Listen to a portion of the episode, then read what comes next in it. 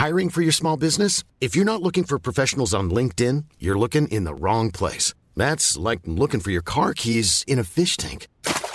LinkedIn helps you hire professionals you can't find anywhere else, even those who aren't actively searching for a new job but might be open to the perfect role. In a given month, over 70% of LinkedIn users don't even visit other leading job sites. So start looking in the right place. With LinkedIn, you can hire professionals like a professional. Post your free job on linkedin.com slash people today.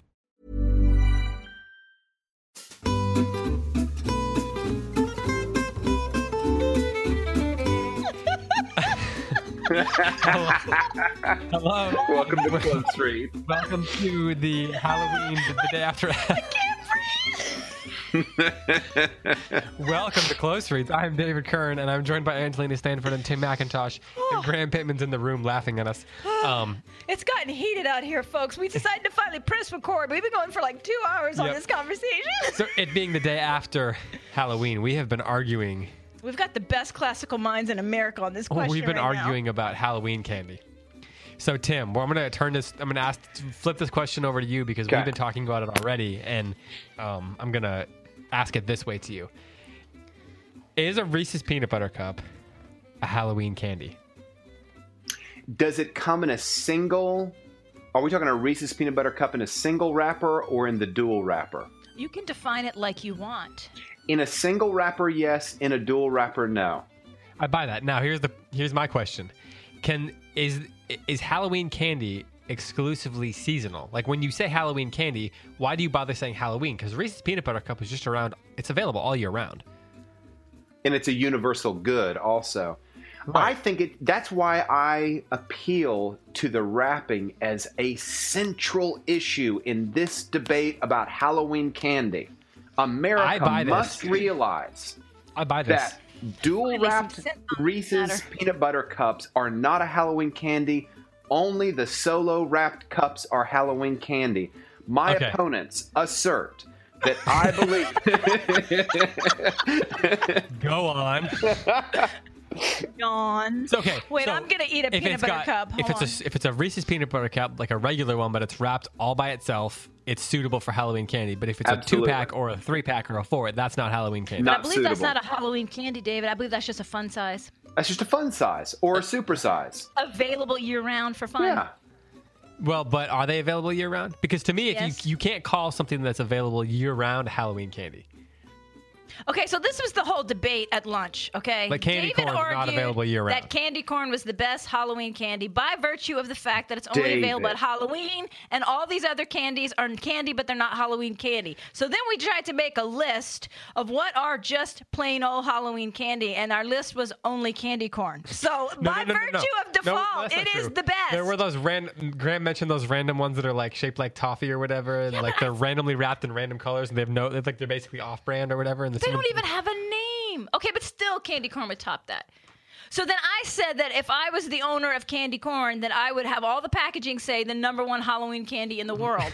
that Oh, would be right. the packaging. So, Tim, do you do you disagree though that Halloween for something to be called specifically Halloween candy? Like I don't understand why we're not just calling it what's your favorite candy? Like I don't the point of the discussion doesn't make sense to me Okay, if you're but just adding the word ah, Halloween. but see, okay, okay, okay. So, but what, if- what if this is the take? What if when I say my favorite Halloween candy, I say my favorite candy that I receive on the day of Halloween? What if that's my definition? That's An fine because you're interesting just saying what's my favorite candy. That I get at Halloween And Christmas and Easter and, every Monday through Wednesday Friday. when I go to the grocery store. Feel like I need a little Okay. something. Okay. something. If you go for a sleigh ride, Which On of course everybody who 24th. listens That's classic does. Halloween. Yes, Go ahead. yes. Over the river and through the woods.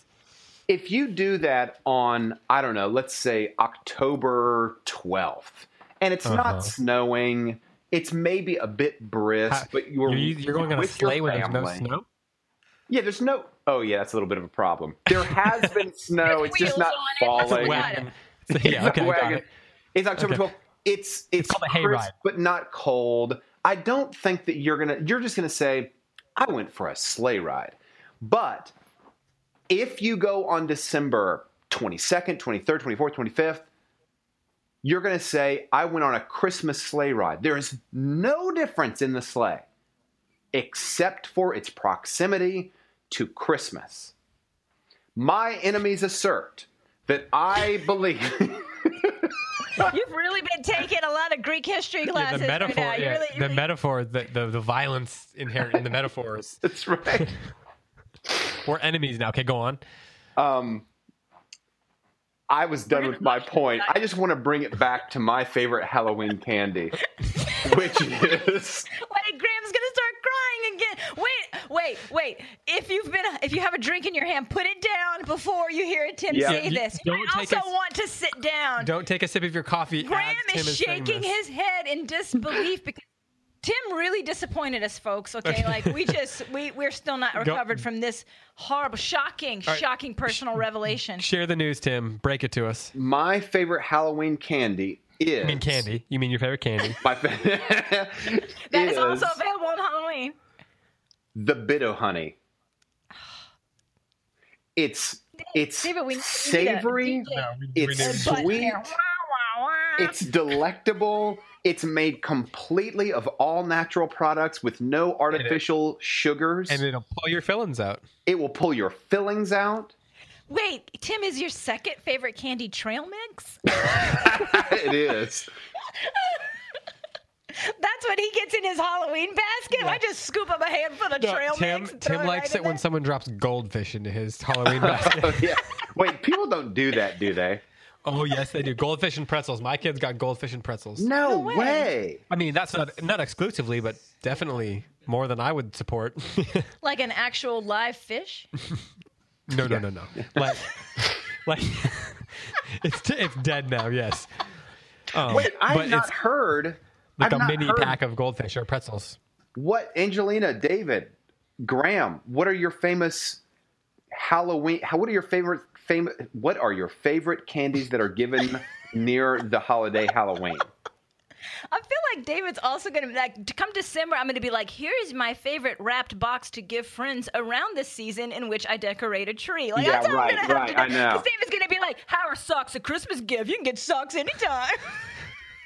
David is such No, a but, but scholastic. I support I support the idea of packaging being important here. I've been saying this. Like, you get Skittles, they'll have Halloween themed Skittles. Reese's Peanut Butter Cup has the pumpkin one. yes. Like packaging and seasonal branding. I support this part of the entry to the conversation. You do, you do. This is true. At lunch, he d- he supported the idea of the jack o' lantern, uh, Reese's peanut. I also am willing to admit the conversation is complete nonsense, and we've wasted seven minutes of a perfectly good podcast. wasted, wasted, David, or solved one of life's mysteries. Okay, my, Tim. To answer your question, I have I, we decided this at we talked about our five favorite candies in general. Okay. These are the candies that I would like to get in my basket at Halloween.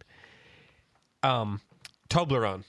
oh my goodness! Yes, yes, amen. Um, okay, Toblerone, black licorice. No. Oh, it's- that's- David. But, but I understand No. that this is this is the weird. Everybody's got one weird thing. Like people like bitter honey. Black licorice is mine.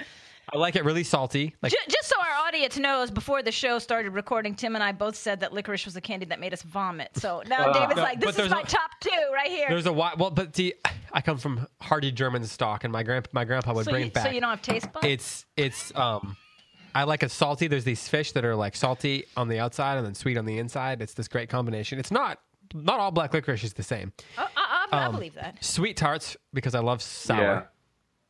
Um, lifesavers, just traditional good old lifesavers. And in my my pure childhood favorite candy is box of nerds. Just want a good old box of nerds. Just pour it down when I'm on I a feel drive. like David Kern is the poster boy for like Anytown USA right now. Like, Really? Yeah. I like lifesavers because that's American. no, but I'm not like a huge chocolate fans, but I like Toblerone because it's got like crunch in it. Yeah. Like I don't. I mean, I like chocolate fine, but with I don't crave chocolate. I crave The- the you crave the crunch. stuff that rots your teeth. Just say it, David. You crave the crunch, the crunch, or right? just the sour. Yeah. Okay, so Angelina, Angelina. were yours? no, you know I don't believe in hierarchies. Don't ask me to say No, like a top five. but just give me a couple. Okay, so yeah, Uh, the one unifying moment of today's lunch when we were passionately stabbing each other with the cutlery at the table over questions like what is Halloween candy? It got we were kinda sticking crazy. bit of honey in each other's head. chopsticks were flying. But the one unify it was a beautiful it was a beautiful moment of unity in which we all looked at each other and said, a frozen Reese's peanut butter cup is God's gift to mankind. And Yeah, I, Yeah, it's not my top five, but it's universally awesome. Yeah. just yeah, amazing. And in particular, and this is why we all, again, in unity, had issues with the um, with the jack o' lantern Reese's and the Christmas tree Reese's because there's no hard edge. Okay, why did the Reese's company not understand that the hard edge is the beautiful thing of this candy and it has to be frozen and you got to have that crunch followed by that cream? You should have to peel it out of that brown wrapper Yes! that you accidentally eat sometimes because you forget. What? And sometimes there's two wrappers, and you cheer like it's your lucky day. You're like, I just Like the got Willy four-leaf Wonka's clover. golden ticket. I got Like, but Double see, when I get two wrappers, I just think that it's supposed to have come with the unprepared mix filling that I was supposed to do myself. Oh. Like they gave me the extra wrapper to make my own, but So then they you look at that and you're like the- DIY. yeah, DIY exa- Reese's precisely, peanut butter. yeah, exactly. You and Matt Bianco also supported the dark chocolate Milky Way. Oh yes, yes. Neither one Hmm. of us like a regular Milky Way. Really like the dark chocolate Milky Way. Okay, I'm gonna go through some. Tim, we need your we need yays or nays on some of these. Okay. Caramello. Yay. Okay, Graham, he says yay for that. Um, he says don't care. Graham Reese- can't recover Reese- from the bit of honey. Reese's Pieces Yay. does not have chocolate in it, interestingly, but not real, not like chocolate. I like a Reese's Pieces. I Um, do. Payday. Yay. Gummy bears. It's a long hesitation. Wait, oh, I didn't hear it. Sorry, David, repeat it. Wisely. I thought he was thinking. Gummy bears. Yay. Uh, uh, Twizzlers. Red? Yes. Yes. Yay. Okay. Red vines. Uh, no. Not crazy Tootsie about Pop. them. Yay. Rolos. Yay. Oh, thank goodness you're Twix. redeeming yourself here. Yay. I'm d- discovering Snickers. something about myself, you guys. Caramel. You guys, you like caramel? yeah. Yes, me too. Chocolate and peanut butter and chocolate and caramel. That's Yeah. my thing. Don't mess around. Don't put nuts in Okay. my candy, bar. I will cut you. So no Snickers. No. Ooh, I Okay. like Snickers. All right. Here's a big. Here's one then. Um, what are those lollipops with the the um The- apple and the caramel, caramel apple lolly, caramel apple It's pops? been a Oh, I've never heard while. Of this. From nostalgia's sake, I'll say candy. yes. okay. Um, Laffy Taffy. Mm, No. Okay, and then the final one Oh, I've is um almond joy. Yay. Ooh, I love an almond Okay. joy. Yeah, I'm with Oh. I'm you with know you what? on that You know too. what the thing is about almond joys? They've got nuts. Mounds don't. Matt Bianco just texted. I thought this was a podcast on Murder in the Orient Express, and I texted back since when. Um, Well, I already said I'd murder He- someone he- for the wrong kind of candy, so I feel like that's a good segue. I'd, I'd stab them. well, ostensibly, we originally were here to talk about Murder in the Orient Express. But then it was Halloween, But then and it was candy Halloween, needed yeah. to be discussed. we had to have a themed episode. It started all nice and friendly until I asked him what his favorite candy was, and then he ripped all of our hearts out in one fell swoop. I gotta say though, when I was a kid, I told them before this. When I was a kid, uh, in Sunday school, when we memorized, um, Bible verses, we would get candy, and the options were like bit of honey and something else that I didn't like. So I would eat the bit of honey, and I actually liked it, except that it ruined my teeth. But um, I would, but you had to eat them in little, like you couldn't eat very much of it at one time. So I'd be like sitting in the church service, like trying to sneak candy, and then my teeth would get stuck together. Like, so then I'm like, I actually did like bit of honey when I was a kid. so but I'm let's not pretend it's like Did you also like Mary Jane's, Tim? I don't remember having Mary Jane's. Well, Mary Jane's were a whole lot like uh, a bit of honey, except it was uh, soft and peanut buttery. Graham. The old people are talking now. So true. Well, back when I used to ride the buggy into town, my day, Mary Jane for a nickel, it was great. Back in my day, we used to walk uphill both ways. We'd use a penny to buy seven pounds. No, my dad would say things like, "I used to couldn't go to the movies for a nickel, and then I'd cry to think about how robbed I was. Like how many movies I could have seen." Well, le- Now I'm like, I can pay Speak- my electric bill, or my kids and I can go to the movies. speaking of movies, Murder on the Orient Express is coming out soon. That's so right. So don't no forget. electric bill this month. That's right. Don't forget that uh, next episode we are going to be doing our Q and A episode. So uh, send us questions over on Facebook. We'll post a uh, a Please, no a questions about we'll- candy. Yeah, and we'll thread. Uh, we'll th- post the comments there in the thread, and we'll grab some for the next episode. And the episode after that will be our movie tie-in episode. So um, those are the next two episodes coming up after this. But first, we are going to discuss part three of Murder on the Orient Express today. The solution has been presented. Two solutions have been presented. Um, we know who done it. Who who's done it? Who who all who all done it? Who all done it? Um, all and done did it? let's let's talk about it. Um, Tim, Yes.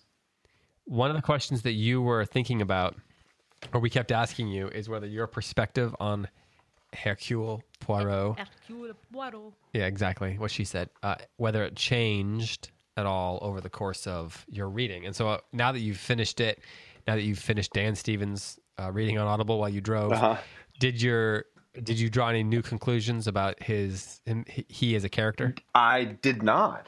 I, I feel like he was kind of like a stable, consistent character, and my my imagination's view of him did not change. And I think part of that is just because he's a trope, right? Like, I mean, do I'm going to take your question in a different direction, David. Do detectives ever counting on it. go like? Do detectives ever um, change? Like, do we ever see? Oh, this is a moment of growth and foresight, and Sherlock Holmes just learned something about himself that he did not know before, or Hercule Poirot developed so much as a character. Now he's different thanks to this intriguing experience. I don't feel like that's what detectives are supposed to do.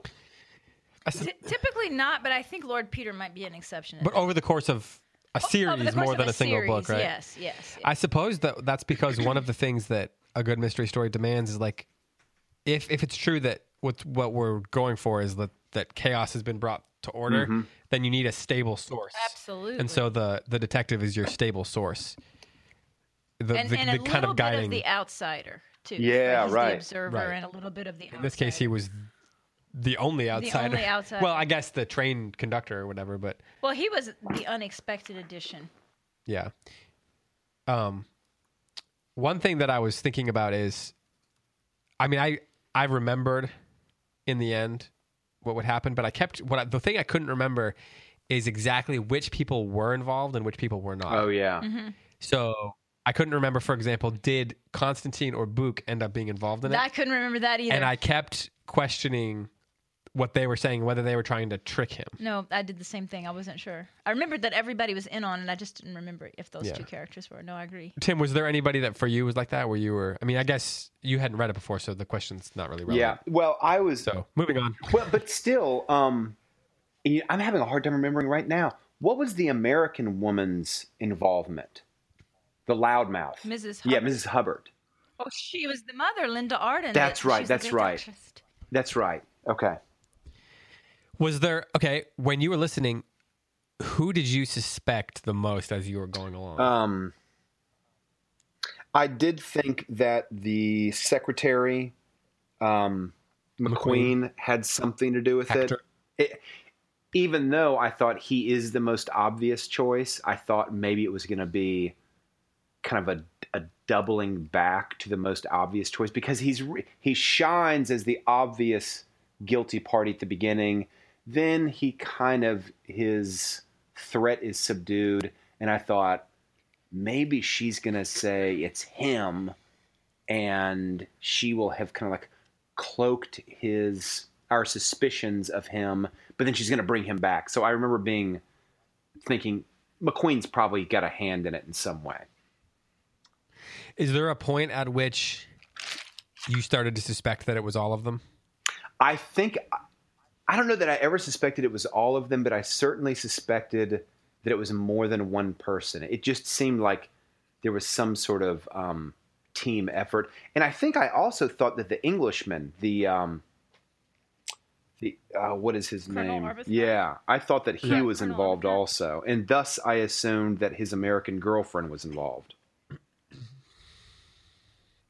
So was there a aha moment for you, having never read it before, like when he revealed, "Oh, it was all of you." I think when I got the impression that McQueen could have kind of coordinated everything, that he could have been kind of like a linchpin in the in the setup, that's when I thought, oh, it's all of them. And I think I got it probably like two lines before Poirot finally says it.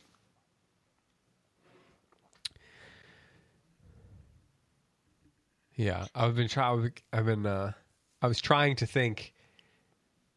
I was trying to identify clues throughout. Yeah. where he drops little hints, and I didn't. I didn't honestly. I didn't find too many until the third part. Did you, Angelina? The first part, when uh, he examines the letters that Ratchett got, one of the letters was written by 12 different people. Each person wrote a different word. And I was like, ah, she's telling us Ah, at the very yeah, yeah, beginning yeah, that 12 yeah. people did it and they each each took a turn. Yeah, there definitely were some fun little things. Some, you know, industrious listener could probably go through and find all the little references to 12 Yeah. or multiple people. There are definitely things he drops throughout. And it's funny because well, do you do you guys think that Poirot is as good a detective as he says he is? Like do you think that he lives up to his own Oh, I thought he did in this book, yeah. Why? because it's all a mental puzzle and he just has to think it out and and um I, I I love the way he thought about it and and did the what is the only possible solution that makes everything make sense even though it seems impossible and then once he did that he said he was able to figure out where everybody fit into the Yeah. puzzle Yeah, he he wasn't worried about whether or not it made sense at first. right Like Right. if this is the case, is there a way to make it make sense? Which you know, one person had uh, on on our close reads page, I think, was trying to make a joke, but it was it was actually really true. She said, you know, she felt like she was in one of those logic puzzles. You know, like you know, if if if Mary is wearing a green hat, if George is carrying an umbrella, you know, one of those things. Um, but I think that's actually how how he did it, right? He he makes a chart of the evidence and he starts going the if this then that. You know, if this is the explanation. So he probably just went through each person. If this person is the killer, then do do the clues all make sense? If this person is the killer, do the clues make sense? And then gets to the part. And I, I think he kind of got hung up um, in a way that helped him unravel the puzzle on the fact that everybody had a perfect alibi. By by being alibied by someone that they didn't have a connection to. He had to put he had to like pair them off in a way. Right. So he had to figure out that there has to be a reason why someone would lie for someone else. Mm-hmm. And then who was the one that was not involved? They said they didn't. Was it the the countess? No, Countess was no, involved. she was involved. Oh yes, yes, yes. I'm sorry. I was thinking of the princess. No, the countess. The one that you would actually suspect she was the one not involved. Yeah, her husband was involved, Yeah. but she was not She really did t- take the uh, sleeping draught yeah. and and And then the go the to sleep. the conductor, the conductor was who's the it. father of the Right. Right. the one the girl that committed suicide. And you know, and one of the things that I, I thought was interesting that Agatha Christie did, um, because uh, Dorothy Sayers does this in a in a Lord Peter novel, um, and I talked about this, I think, in the article that I wrote that in a detective story, nothing is random, including things like storms and uh, weird events where you just happen to be in the right place at the right time. And there's a Lord Peter short story where he calls this like random, I was just in the right place at the right time. He calls it an act of providence and says there really is no random thing, you know. God put me here so that I could unravel this. And I think that there's that sense also with with our, our detective in this story. I mean, it's random. Two things are random that he ends up getting the call back, so he ends up being the 12th passenger, even though they had the fake passenger. And then the storm is the other act. I mean, it's an act of God, right? Yeah. It's an act of God that makes it their plan not be able to go through, so he's able to figure it out. So this is uh, the more interesting part of this conversation is not really who did it, so much as the final ending.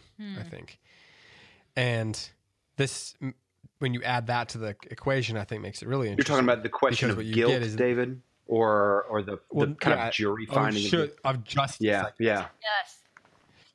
So, what if you have these act of God coincidences or whatever you want to call them for the sake of conversation, this act of providence, um, that causes Poirot to be there and causes the train to be stopped. So their original plan doesn't work. Right, the original plan doesn't work. It kind of becomes this like bottle where there it's it's possible for them to have gotten caught. With all those two things, they couldn't have gotten caught. But then he catches them and figures it out, and then in the end, he lets them go. Um, what does that say about what she's saying about about what Christie is saying about, you know, perhaps providence, but certainly justice as well? Because she creates the scenario where these things have to happen for them to get caught, but then in a way, Poirot wastes these th- these acts of providence by freeing the people that he was there. He wastes them, or David. allowing them to go free. Well, I'm saying you could you I could view see. it that way. Like he, they happen, and the only way they could get caught is by Right. these things happening. But then he catches them, solves it, and then lets them go. So I'm saying, is he wasting? I guess the question is, is he wasting those acts of providence? And then then there's just the age old question: should should he have done that? Which we could argue to our blue in the face. I'd love to hear your perspectives on that. I love the second question. I will abstain from the first question because I, I don't know what I think about that. I wonder if Angelina's got thoughts about it. Well, we'll Yeah. come back to that then. Let's Tim. What do you think? Should he have? Was he was he right to let them go? I think that we are supposed to take it for granted that the jury trial was completely botched. Aren't we supposed to take that for granted? That the The, that Cassetti's trial was Yes, if there was an, An injustice, injustice there, I think they do say Yeah. that. um, His guilt is clearly established. his guilt is clearly established, and I think that Poirot accepts this. It's not just the reader that accepts it, but I think Poirot accepts it, and I think by kind of personally taking justice into his hands and absolving everyone, it's basically a revenge killing that's just. I found that to be very neat. And I don't mean neat as in cool, clever, neato. I thought it was tidy and I thought it was and I thought it was right.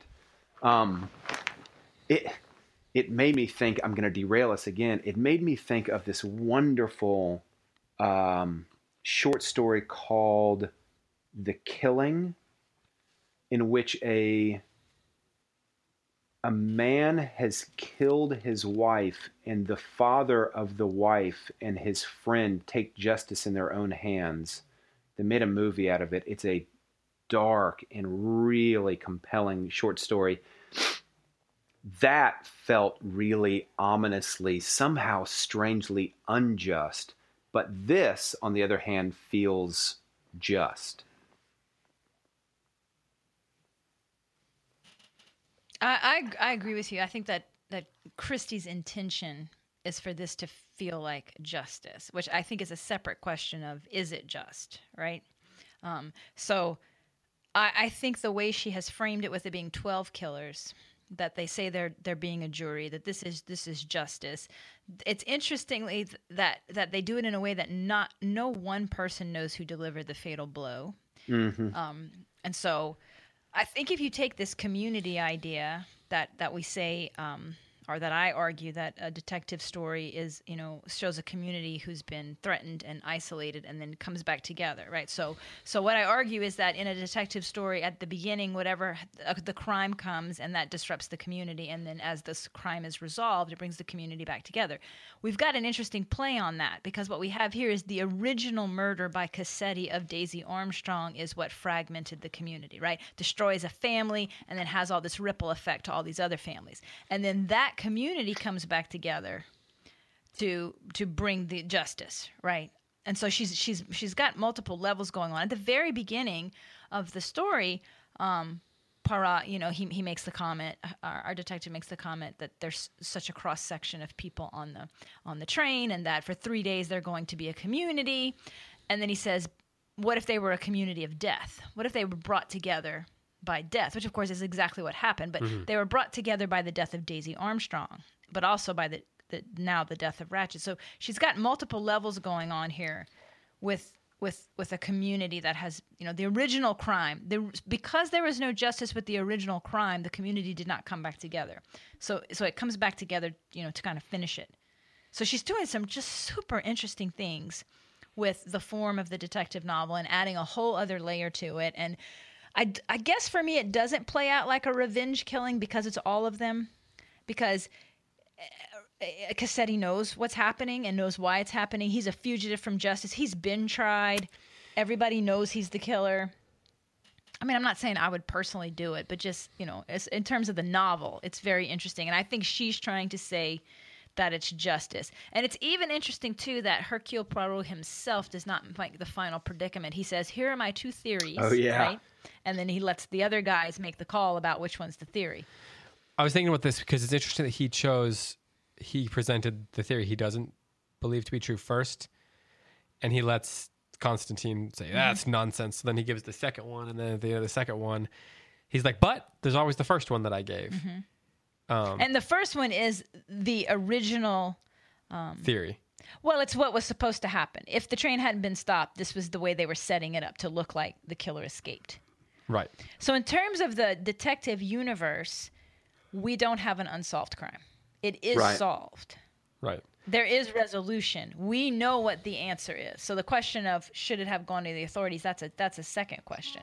Should justice the this this question about justice is interesting to me because there's so many different levels and, and ways that justice can be considered here. You obviously have the part that was is was it just that Cassetti die because of what happened to Armstrong, Daisy Armstrong. That's one question, which, Which they interestingly keep saying it's not just because of that. He did it to other kids and he would do it to more kids. Okay, so th- okay, So, there's a community protective aspect. Right. Then there's the question of um is justice is is it is the fact that Cassetti is brought to justice does that mean that his killers don't need to be brought to justice? Uh, that's a good point. Like um or is it truly an eye for an eye? And is the justice like is justice more random? And like there almost feels like there's this wild Yeah. west factor kind of thing going on with how justice is brought about. Um, because it's not done through you know the legal channels. It's not done through um it, it's they take it upon themselves. And, and in a sense the word of the detective who solves the crime and brings order is I don't want to say it's disregarded, but it's not it doesn't play into any justice that the story itself offers at the end. And um, and again, I come back to that the idea of whether or not um, the act of God, the act of providence, part of it plays into it because in a way that like is she saying that's random too? Like that's random, and so or or or is is Poirot essentially ignoring that part of it and uh, I don't know. I find that that part very interesting, and like the idea of um, the levels of justice. It is interesting. I actually think that it's important that he does confront them with Yeah. what they've done and then essentially absolves them of it, Yeah, he does. which is different than if their original plan worked out. So for the rest of their lives, they're like going to be like, is someone going to figure mm-hmm. this out? You know, but, but there's a sense of, of safety for them now. It's all out in the open and he absolves them of it. Right, but is that right? Oh, I don't know. I'm going to say yes. I think that's an incredibly difficult question, and and here's some of the reasons why I think it's difficult.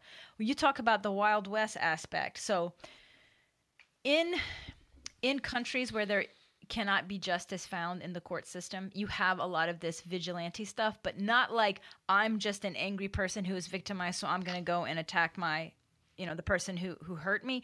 It's much more instances where you actually see i mean i know of cases like this in in some third world countries where there's no justice so much corruption where the community will come together and will just take care of things on their own especially like in, i actually know of a case I probably should not say i don't know of a case this is entirely fictional but in a country where someone in a community was hurting children and the people in the community found out about it and on their own they took care of it and I have wrestled with a long time about whether or not that was justice. And I kind of think it is because it raises the question of what is justice when you have a corrupt system Right. that cannot give you justice. Is it isn't it still sort of justice that the community itself rises up and takes care of some of these threats? And historically speaking, that kind of thing has happened all through history.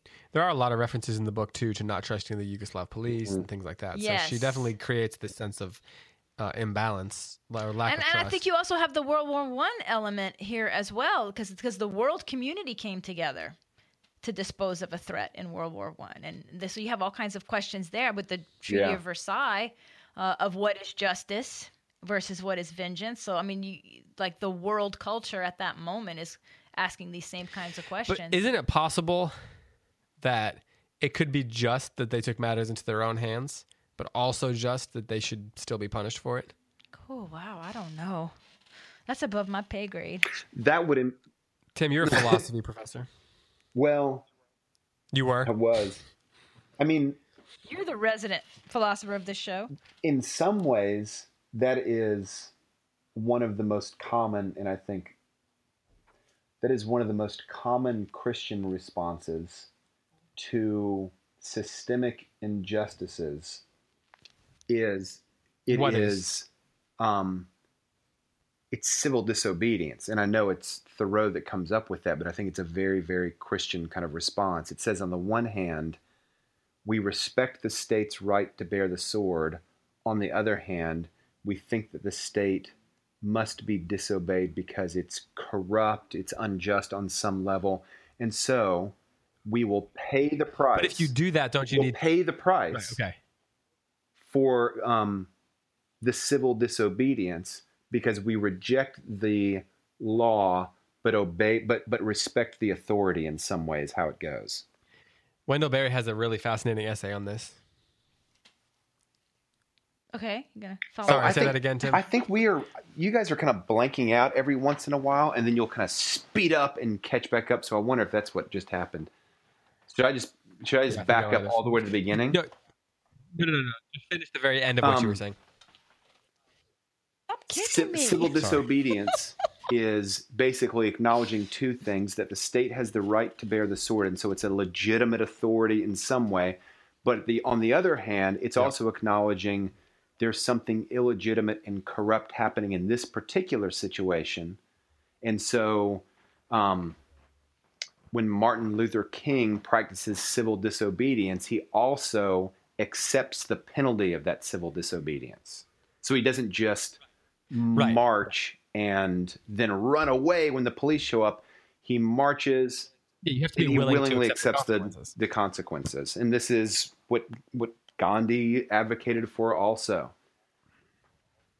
But that's so that's my question though. Shouldn't these people have been, if you know, but been willing to accept the consequences of Well, their own I- behavior, even if it brought justice about to to to the Armstrong situation? What I took Poirot doing by not announcing, um, by kind of giving them an opportunity to say, yeah, that's what happened, I felt like he was saying, if you admit to this, you are also giving me the opportunity to pronounce the verdict over you.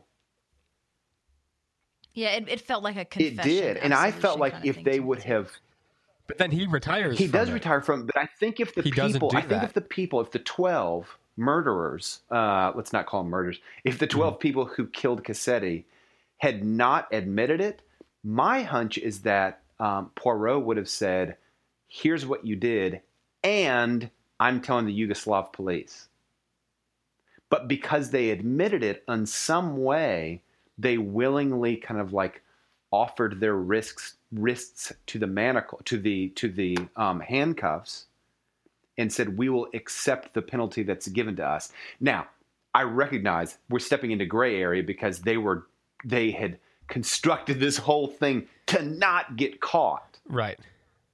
Right, right, right. I guess, and like the other question is, why do they have to kill him? I mean, well, well, they say it's because they, they're protecting other children. I know, but they could have. Why couldn't they have captured him, bound him, brought him to the authorities? Oh, but I thought he.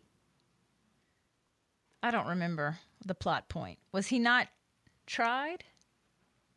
um, But, but if but, but bring new evidence.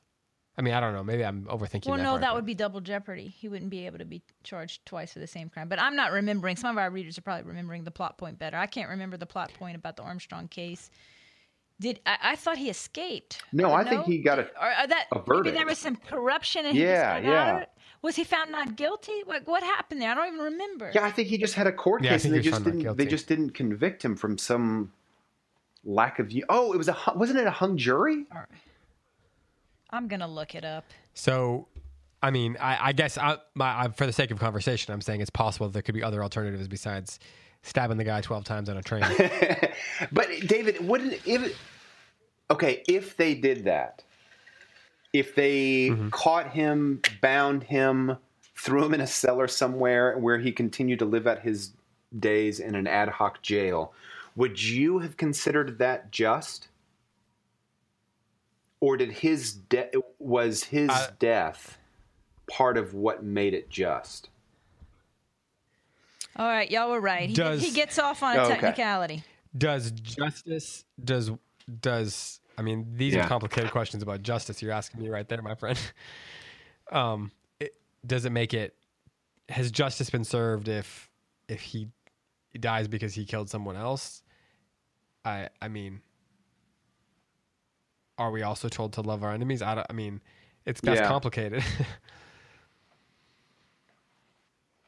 Yeah, I mean, yes, exactly. Things are on a on a on a. Which is why on- this is interesting. They're on multiple levels. I mean, I, you know, we all three of us are someone who believes in a spiritual mm-hmm. reality, right? And so, you know, I thought it was interesting that you used the phrase "be willing to pay the price" because, course, you know, having the religious beliefs that I do, I believe that they are going to pay the price, and not and just I'm not talking about in the next life. Right. I'm talking about right now. Like to take a life inflicts a wound on your own soul. So no matter how just it is or isn't, even an, even to kill someone in self defense wounds your own soul. This doesn't have anything to do with whether or not you sinned. This is just that to take a life is such No a doubt. serious thing. It, it leaves its mark on you. Um, and and uh, and and we see that in psychology cases. You know, even if somebody's completely justified, even an, an executioner Yeah. for the state, there's a there's something happens. And in fact, I was thinking about how a lot a of documentary on that. modern executions they do the multiple the multiple thing just like them so that what the executioner doesn't know they don't know which one actually is the one that killed them like with lethal injection they'll do multiple ones and you don't know if you're the one that gave the deadly blow and they're doing that for the executioner right, to protect him so they don't have to live with the weight of taking a life so they have inflicted a wound on their own soul it's not like these people have gotten away scot-free and it's all hunky-dory and it's neat and, And tidy even but they're already so wounded. That's the, I mean that's the weird thing. Like, how do you get over the death of a child and a whole Right. family destroyed and this ripple effect and all these people? Dis- I mean, they're all going to be living with these wounds one way or another. And is the wound? Well, I will make an assertion. I do think that they, what they did was justice, albeit it was vigilante justice. Um, I'm not advocating that uh, our listeners take justice into their own hands. I do think that we're dealing with a situation in which the state Except when it comes to racist people by the that are improperly. well, and the Oxford comma. we I mean, do we have, to have, some level of part- decorum. I do think that, that they Seriously. The practice Oxford comma is worth killing. and vigilante dying over. justice, and I do think they were acting rightly. I think, though, I think to be in full compliance. oh gosh, how do I say this? I kind of think they should have confessed it, or they. Gosh, I don't know. Now I'm like, now I'm having doubts about that. yeah, there's so many layers, layers. going on here that I think. I don't know what the moral Yeah. answer is. I, I just think, in terms of what Christie has created, I think we're supposed to find the Yeah, ending and I think it's. I think it's satisfying. I'd love to know from our listeners if they think it's satisfying. Well, you know, I'm reminded about the fact that the two detective novels we have chosen both end in um, our detective making a gut call, kind of taking matters into their own hands, right, with these things. And and some of our readers were not happy about the ending of, of Murder Must Advertise. They were dissatisfied. I wonder if they're having the same feeling here with with. or have we now conditioned them to question the nature of justice right. altogether? I know, right? Although this, I don't know. I this ending to me feels different than Murder Must Advertise. First of all, I think we saw Lord Peter in that book troubled over what was the right thing to do, uh, and and and then he weeps afterwards. Like he he's yeah, there's not really an see- internal life. Yeah. We don't for, see, yeah, we don't see any of that with with him. It's just a he solves the mental puzzle. The whole thing is just a mental puzzle, and he solves it. One thing I'll be interested to see in the movie is does Kenneth Branagh Yeah, offer some Oh internal, yeah, you know, dialogue, any kind of Because internal my turmoil? understanding is that the David Suchet version of this, the actor himself, because of his own deep religious beliefs, changed the ending. Um, and and has uh, has the detective making a long speech about you know what is justice and he gets he he makes it a more nuanced ending than this. Does he tell? Does he give them up in the original? I don't know that. I haven't seen that movie. Okay, in- I'm gonna Google it while y'all talk about this because we looked this up the other day and it was really interesting. The Tim, do you remember? I, that's no, no, no. I didn't see the you saw that movie. version. I saw the 1974 version. Oh yeah, yeah. Okay. The Suchet one was in the '90s, wasn't it? 80s or 90s, I think. And he's, I think he's kind of like the most famous contemporary actor, even though I think he's no longer alive, to play that role. No, Su- he? Suchet's still alive, I believe.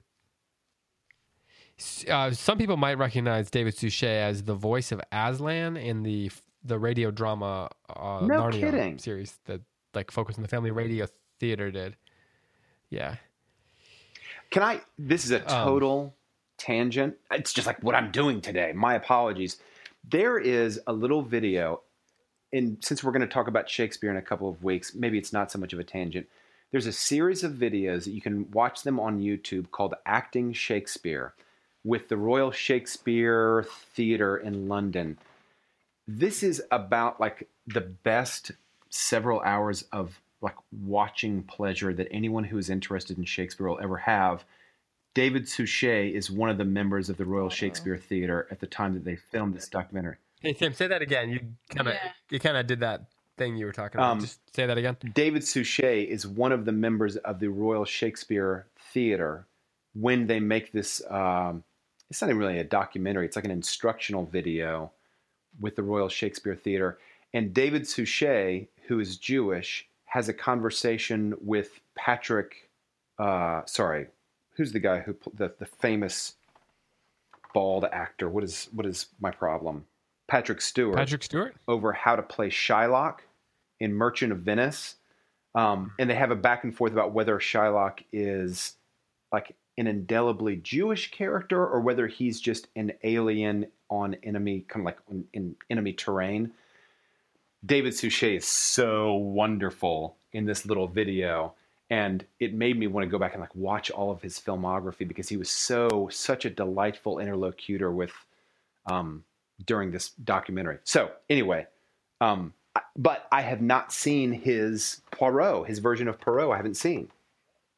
Though I've seen some other things that he's done, and he's fantastic. So, so, so this movie version was actually 2010. That's The- not that not the long David ago. Suchet version. Oh wow. Yes, No I'm kidding. reading it right now, and so, um, he has sympathy with the conspirators, but says justice requires that they be delivered over to the police, kidding. and gives them a speech about the importance of law. Accuses them of being a bunch of anarchists.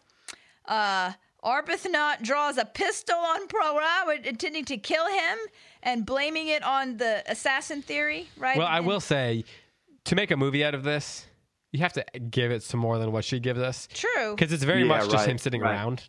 No, that's and then and I'm curious what this new movie's gonna do because it is. It doesn't have a big chase scene. You're not building up to a scene, right? So at least this does that. He pulls the gun. Mary Debenham con, con, con, says, you know, convinces him not to do that, uh, and so uh, uh, Poirot gives in. Uh, and, and and the conspirators are relieved, but at the end, Poirot is barely able to contain his grief as he walks away from the train with tears in his eyes and a rosary in his hand. No way. So in that version, he seems to be a little. His hand is forced there. On a side note, did you know that David Suchet's maternal grandfather was a photographer who was responsible for getting the first images of uh, King Edward and um, uh, Wallis Simpson? No Wallis Simpson- kidding. Oh Yeah, wow! 'cause- Yeah. I am fascinated by go. what you just so- read, Angelina. I am fascinated by that. Yes, and they have some scenes inters- interspersed with uh, an adulteress getting stoned in Istanbul, and so they're playing with the idea of like, can you get justice, you know, in these in these Eastern European countries? And so you know he wants to turn them over, but is that going to be just? So anyway, yeah, it's a very different ending. We'll definitely have to look out for how they change some things like that in the in this movie. Because even in the trailer, there's like scenes where it looks like there's a gun involved, and the Mary's character, played by Daisy Ridley, says, "I'm going to sleep right here where all of you are, so you can all see me." So you, I'm sure they're playing up some of the tension of who did it throughout, and I imagine it's not just uh, Bouc and Constantine and Kenneth Branagh Right. sitting in a room talking thinking of. It's not. It's Oh, not and they may use some flashback scenes too. I wouldn't be surprised if Yeah. the Davy Armstrong Like, case a yeah. little flashbacky. because because uh, there's like what one scene with actual Right. Cassetti in this, and Johnny Depp plays the character. He probably didn't come on for six words and a cup of Okay, coffee. I have a question for you guys. have. Does can Agatha Christie let the killers, the 12 killers, walk because she was writing this in what was it, 1930 something? 1934 Four, 1934. as a Brit, do you think that if she wrote it today as a as an American in 2017, all of the facts are the same? Do you think that we would call her unjust if she let them walk today? That's a great question. You know why I think it's a great question? Because we have the issue of what is justice and can justice be found in our Yes. institutions running hardcore Yes, through our culture right now, right? With a lot of people feeling like you cannot find justice and they're taking it to the streets. So that's a great question. I think this, I think you're right. I think this book published right now would be very inflammatory and I think there would be some big voices talking against it as as promoting anarchy. And I think there'd be another side that would say Poirot stepped away from the power structure, which is illegitimate, and did the right thing by by endorsing the vigilante justice. Right, right. I mean, he kind of takes the easy way out, though. He doesn't do anything. Yeah, he lets He defers lets to his friends. He lets Bouc make the decision. He gives. Which I almost so. Part of me wonders if she's bringing up questions of justice or not, because I mean, obviously it's there, but our detective seems to be like, "I solved the mental puzzle. My job here is done. Now you guys figure out what to do with right, this. I'm out." right, right. Yeah. He, he punts it. He does punt it.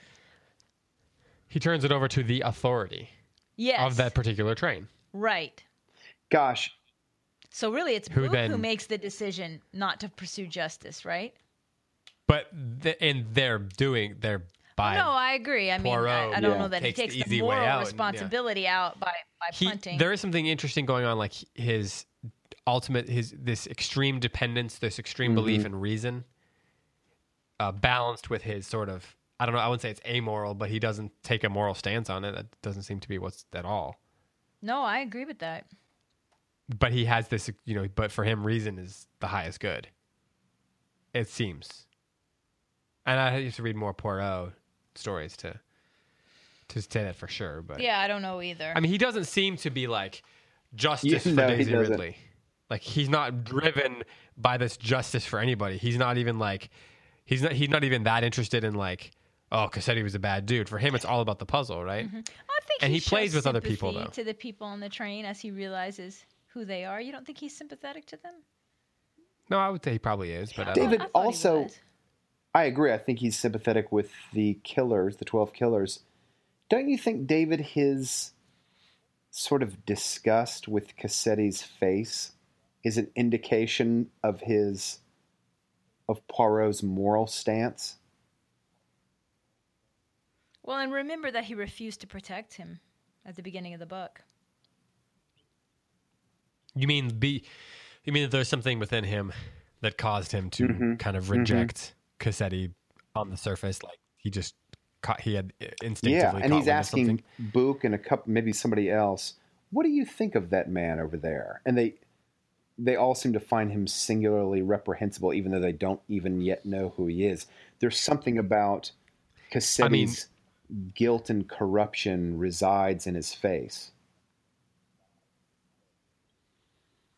Yeah, I mean, sure, but does that? I mean, like as you said, though, everybody feels Yeah. that way. That there's something wrong with him. That doesn't necessarily. Does that? I mean, does that necessarily make him? Is he necessarily making a moral judgment See, I, I find it easy to say. in, in, in instinctively feeling that I way? think that he is kind of making a moral judgment on him.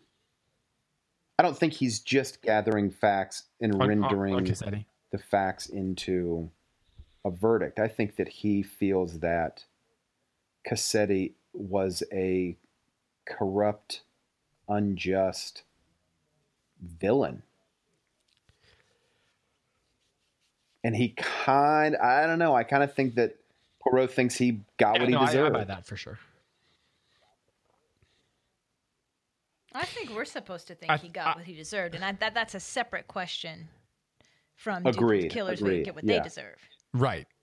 And did Poirot was his punting a, was it weakness, I suppose? Right. Like was it the wrong decision? Those Yeah. do seem to be the three central questions. It seems on yes, it, depending on your I mean, we could argue about whether it's just to kill someone who's killed someone else, right? That's a, Mhm. a high level moral issue there that we're talking about. So there's that question: Did Cassetti get what was get what was coming to him? Do the twelve people who killed him do they get what they deserve? And then Poirot is Poirot punting Mm. the right thing to do? Those seem to be the three kind of central questions at the end of the book. Did y'all feel like he kind of admired? Yes, I and did, how well Angelina. executed was like I felt Yeah, like for at sure, yeah. end, right? He's just like he's impressed with them. And then when he when he unveils Linda Arden as you know the mastermind behind the whole thing, and you know just, it's like he wants to applaud her. Well, the last thing, the last thing you get after she speaks and she reveals everything, and she talks about how Mary and the Colonel love e- they love each other. That's the last word, right? Then the narr- the internal, the narrator gives her voice was wonderful, echoing through the crowded space. That deep, emotional, heart-stirring voice that had thrilled many a New York audience. Poirot looked at his friend. So yeah, he's got He his liked the response. performance, Yeah. didn't he? He likes the performance. He likes the puzzle. He likes they put it all together. And then he says, "You are the director of the company." Bouc, he said, "What do you say?" And then Bouc clears his throat, says what he says, and then Constantine agrees. And then he says, "Then, having placed my solution before you, I have the honor to retire from the case." So he he even says, "This is my solution. You chose the other one." Right?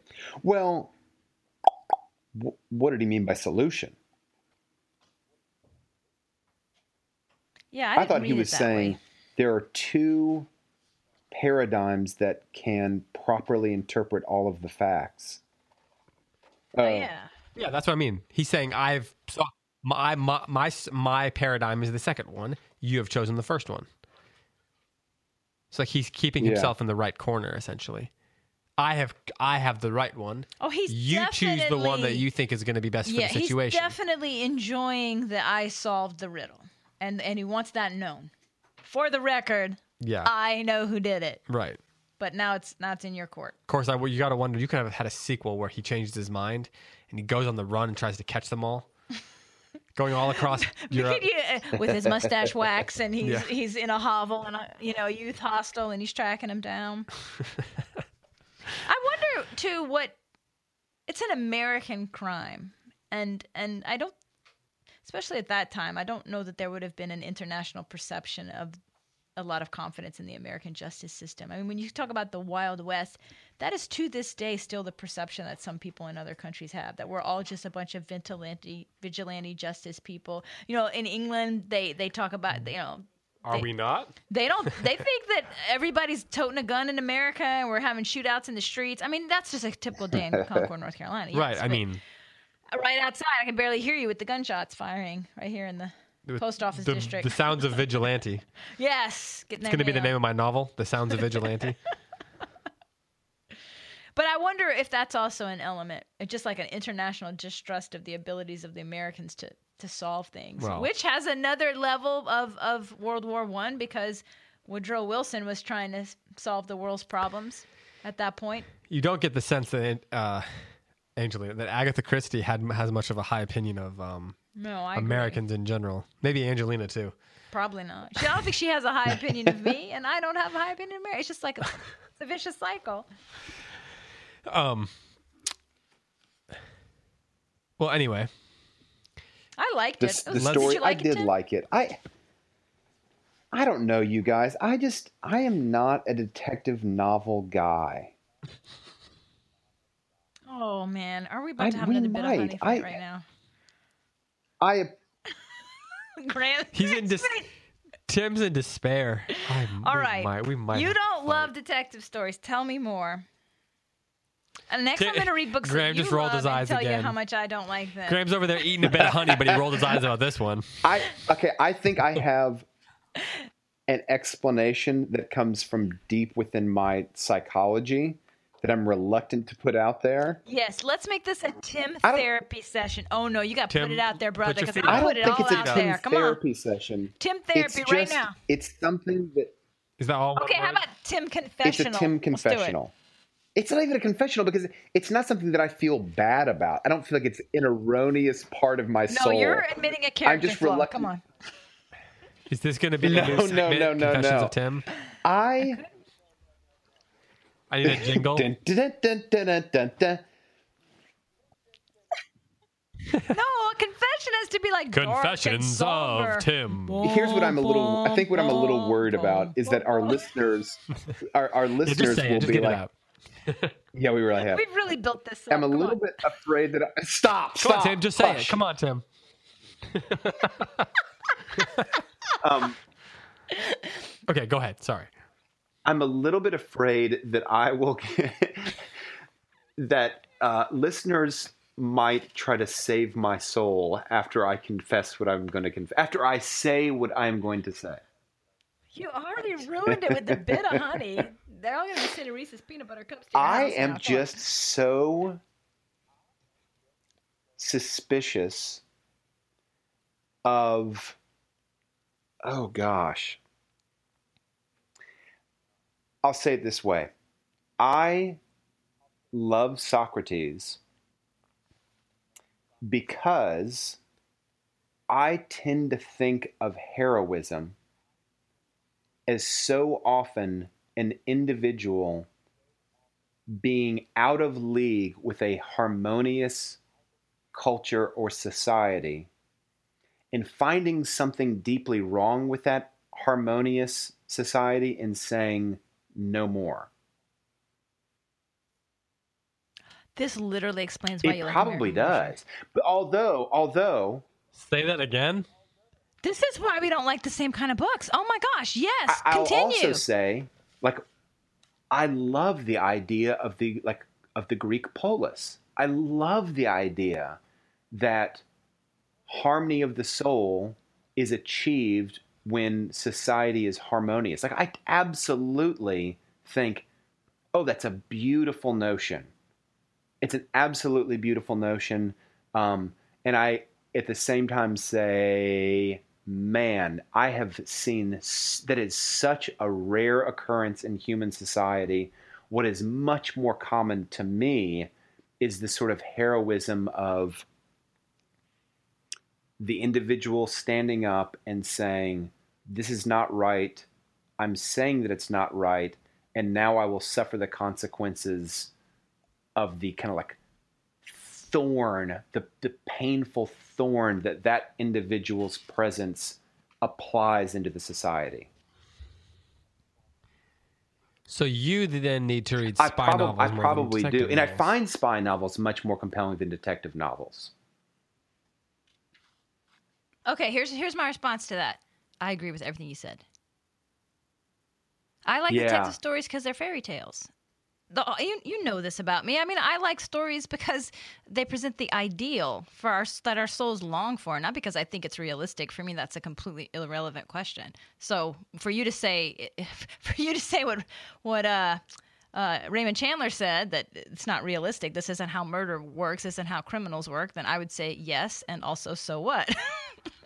But so yeah, I agree with you. I agree with you. I, I don't think that, I don't think you admitted a character flaw. I'm, I'm completely so I think okay. you So feel. I am more inclined to say yes to fairy tales and no to detectives because the patina of realism is over detective stories, and I think with fairy tales, the realism from the very first page, it's not a realism story. It is a it's a story of deeper truth.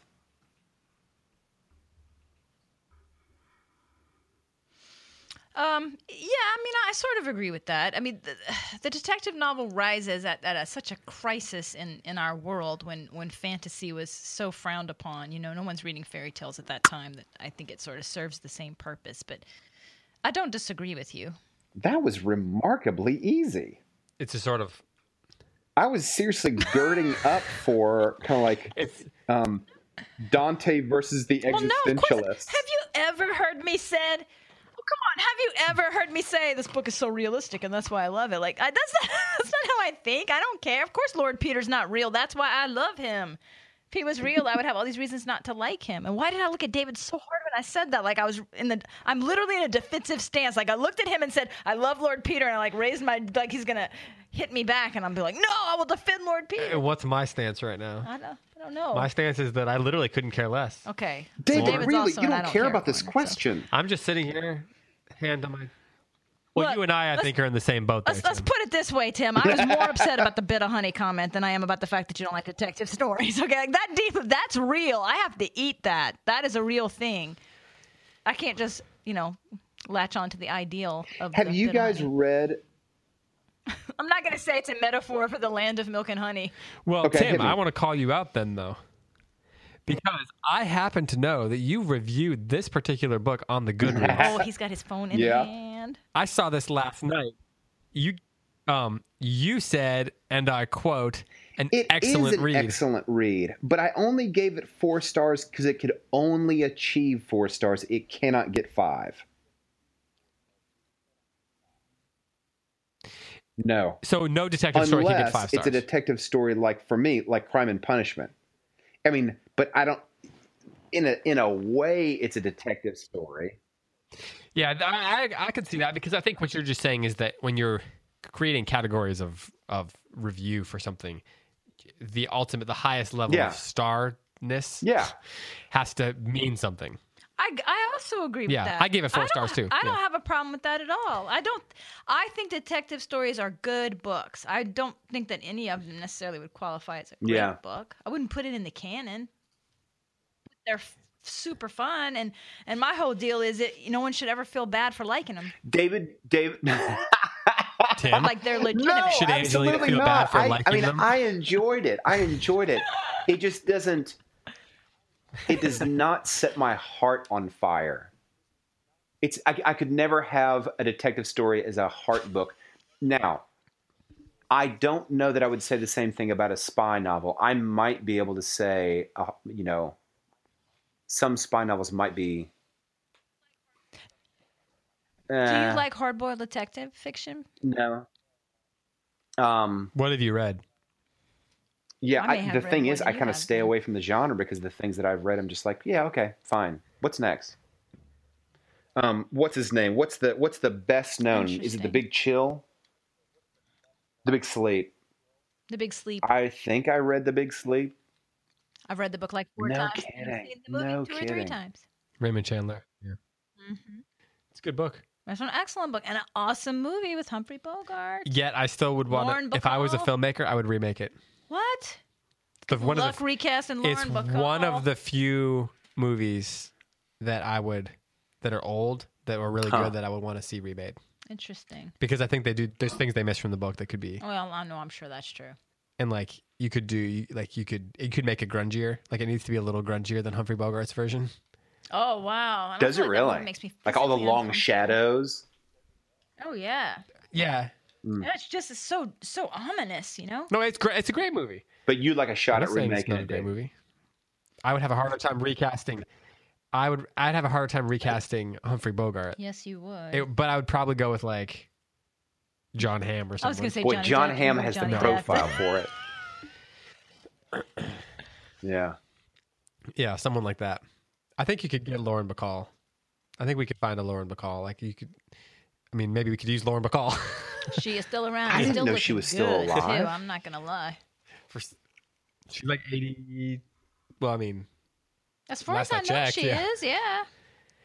Graham, Lauren Bacall still alive. We, we need Google a research that. person. Cersei, we now Close we Reads have research like team is fully staffed. We're in a room with other people for a change. This is amazing. Yeah, we have, like, She's an doing it. Kirsty, audience of people Lauren grimacing. Bacall. Are you guys asking or is Tim asking? Wow. I'm asking. wow. Graham said, Are you guys asking or is Tim asking? Tim, he is not going to forgive Tell this Bit-O-Honey Graham. I wonder ever, if we could I have think, kind of like a reconciliation session with one of you guys kind of playing the mediary, the mediator. I He- will mediate. he this wants with to know- peanut butter cups and some raisins, and it's gonna be fine. he peanut butter cups and raisins. he wants to know if you guys could maybe have a reconciliation session with us as mediators. No, the reason I said raisins is because when Tim said his favorite candy was Bit-O-Honey, Graham said, "Let me guess what his second favorite candy is: raisins." Oh. You want me to just get some grapes and throw them on the sidewalk for you? Well, made by Nature's Candy. No reconciliation at this time. He says no reconciliation at this time, but Okay, we we have gotta- yet to find out if Lauren Lauren Bacall Bacall is still alive. Oh, Aw, Aw, when did she die? Aw, 2004. Wow. Graham, you're the bearer of bad news. You said that too happy. She's dead. like Tim Anyway. is dead to me over this candy Let's- He issue. is. Okay. Graham's hurting, y'all. He's hurting. We're gonna we're gonna answer some questions. We need a close reads prayer line. Please pray can that reconcile. Graham and Tim can heal. By the time this ep- By the time this episode's gone up, Graham won't even remember the conversation anymore. no, but but he will wonder why he's getting boxes of Bit-O-Honey delivered to the Oh, office. His now eyes- that is his a good idea. His That is a good idea. I'm gonna file that one away. Graham's face when I said like, oh my god, he's wounded, y'all. I'm so- Speaking Yeah. speaking speaking of anarchy, this this show. So okay, we've got we're gonna do a Q and A episode next week, but I want to end with with this final question. I'll give you each a final question, Angelina. What, as our mystery, our detective novel expert, our resident detective novel, novel expert, what are some other detective novels other than the two that we've done that you would recommend people jump towards next, jump into next?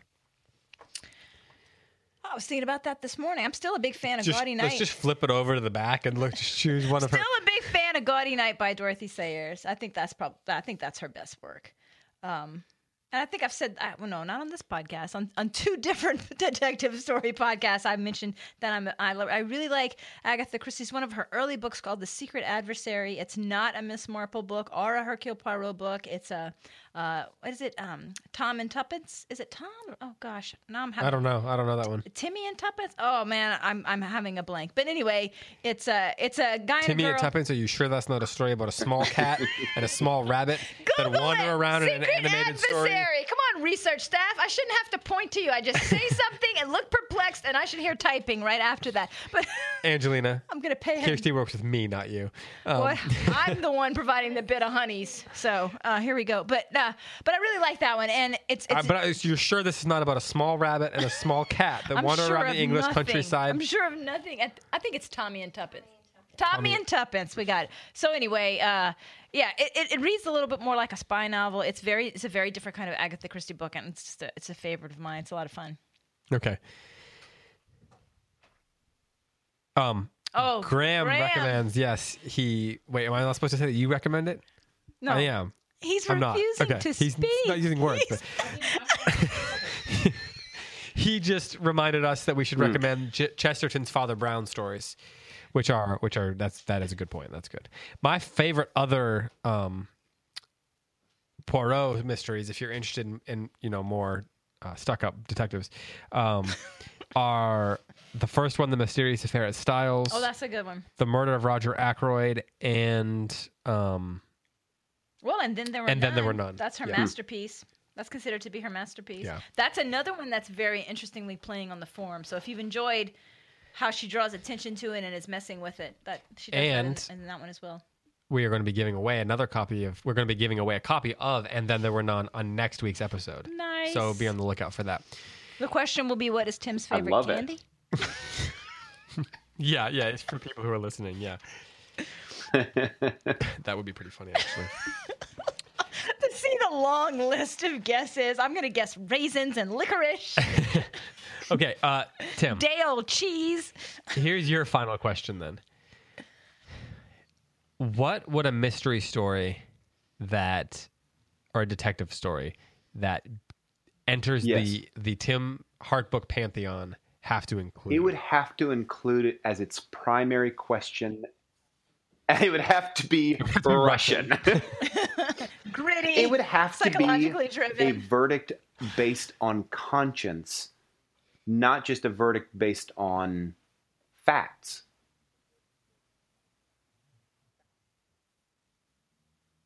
So so um Poirot's reliance or affection for Yeah. reason as this highest. Yeah, I mean, I mean, which is not to say I don't want to denigrate reason in any way. I have a feeling at the Circe conference, I have. well, who knows? I I am a big fan of um, the Greeks, and the Greeks loved reason. But I also recognize there are some profound. I wouldn't call it shortcomings. There are questions that reason cannot answer. And I think so many of those questions limits. are questions of conscience and imagination. So, yeah, I think conscience, and I'm going to add imagination. A detective story, for me, has to address conscience, and that's part of the reason I keep pointing back to Crime and Punishment. The detective there is just waiting for Raskolnikov's conscience to grab him and I just find it absolutely. That's what I think is really Hmm. thrilling, and I liked that Poirot is so interested in the psychology of the killers. I love that about him, but it seems like that's more of an interest in the detective, but lar- but it's not the. Pr- yeah, Oh, yeah, that's not interested that's not primarily what he's interested like- in. like- like Crime and Punishment. I don't know that I would call Crime and Punishment a detective story. I mean, there's a character that's a detective, but I mean, we all know the guy did it, and But we don't like know why he did treatment it. It's about true. a it's about guilty a, conscience. I thought he did but it we don't he know do that. perfect That's what is uncovered. And so he The- makes the- it. the plot has the killing happening what like on Oh, page okay. 150 or something like that but we don't really know fully why he did it spoiler alert, guys. You're the one always. I'm just kidding. 200 years. Spoiler alert. Angelina immediately. You say there's I know, because I'm I'm so sensitive. And I was like, I'm just gonna follow the David rule, and then there you go. I stepped in the Bit-O-Honey right if, in it. If it's if it's like before 1990, like, mm, I'm not. There's no spoiler alert. All right, I hear what you're saying. So it's a play on the detective novel in that we know who did it, and we know who the so we know who the victim is, and we know who the, the, the purpose, There's but another, we don't know why. This is more of a page turner, a contemporary page turner. The Secret History by Donna Tartt, which I love that book. The murder happens on page two. Oh, yeah. We know that somebody gets Yeah. killed, and I think we know who who did it. It's. I think it's Don't don't spoil this one. I might. it's read it. really it's a really this one, fun read alert. and it's all about why did it happen not who did it and are they going to get away with it i just find those much more compelling yep Yeah. Uh, and this Yep. book was the reverse of that. We know why, but we don't know who or how. No, I can see that. All right. Well, thanks for um, uh, another weird episode. um, yeah, of course. Thanks to everyone who's been listening. Uh, thanks to our patrons. If you want to learn how you can become a patron, you can go over to Patreon.com slash close reads. You can uh, donate either two, five, ten, or twenty dollars a month. We have all kinds of good rewards. T-shirts are in, so we're sending those out. We got mugs, we've got posters, we've got Oh, and the t-shirts are so soft. I touched them today. Yep. Um, they are very soft. I wore one to visit Wendell Berry last weekend. Yes. So my secret mission that I was talking about is that I went to go interview so Wendell Berry last great weekend. david Um, and Got to hear we're the gonna be stories and look at the pictures today.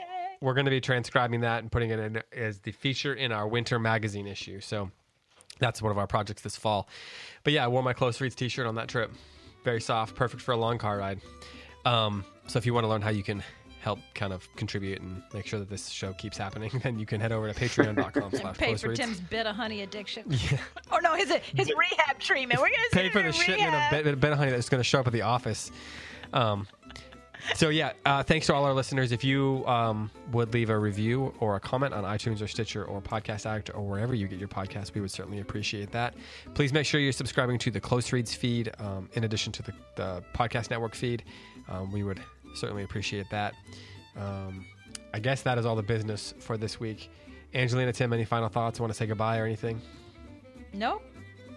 goodbye Don't even want to say goodbye. All right, Tim. All right, for Tim, I Can't let him have the last word. Goodbye. for Angelina Stanford, and for Tim McIntosh, for the the uh, bang up research team we've got here in the office with us this week. the Bit-O-Honey support crew. Yeah. Uh, and for all of us here at Circe, I'm David Kern saying farewell here on Close Reads on the Circe Institute Podcast Network. Thanks for listening. We'll talk to you next week.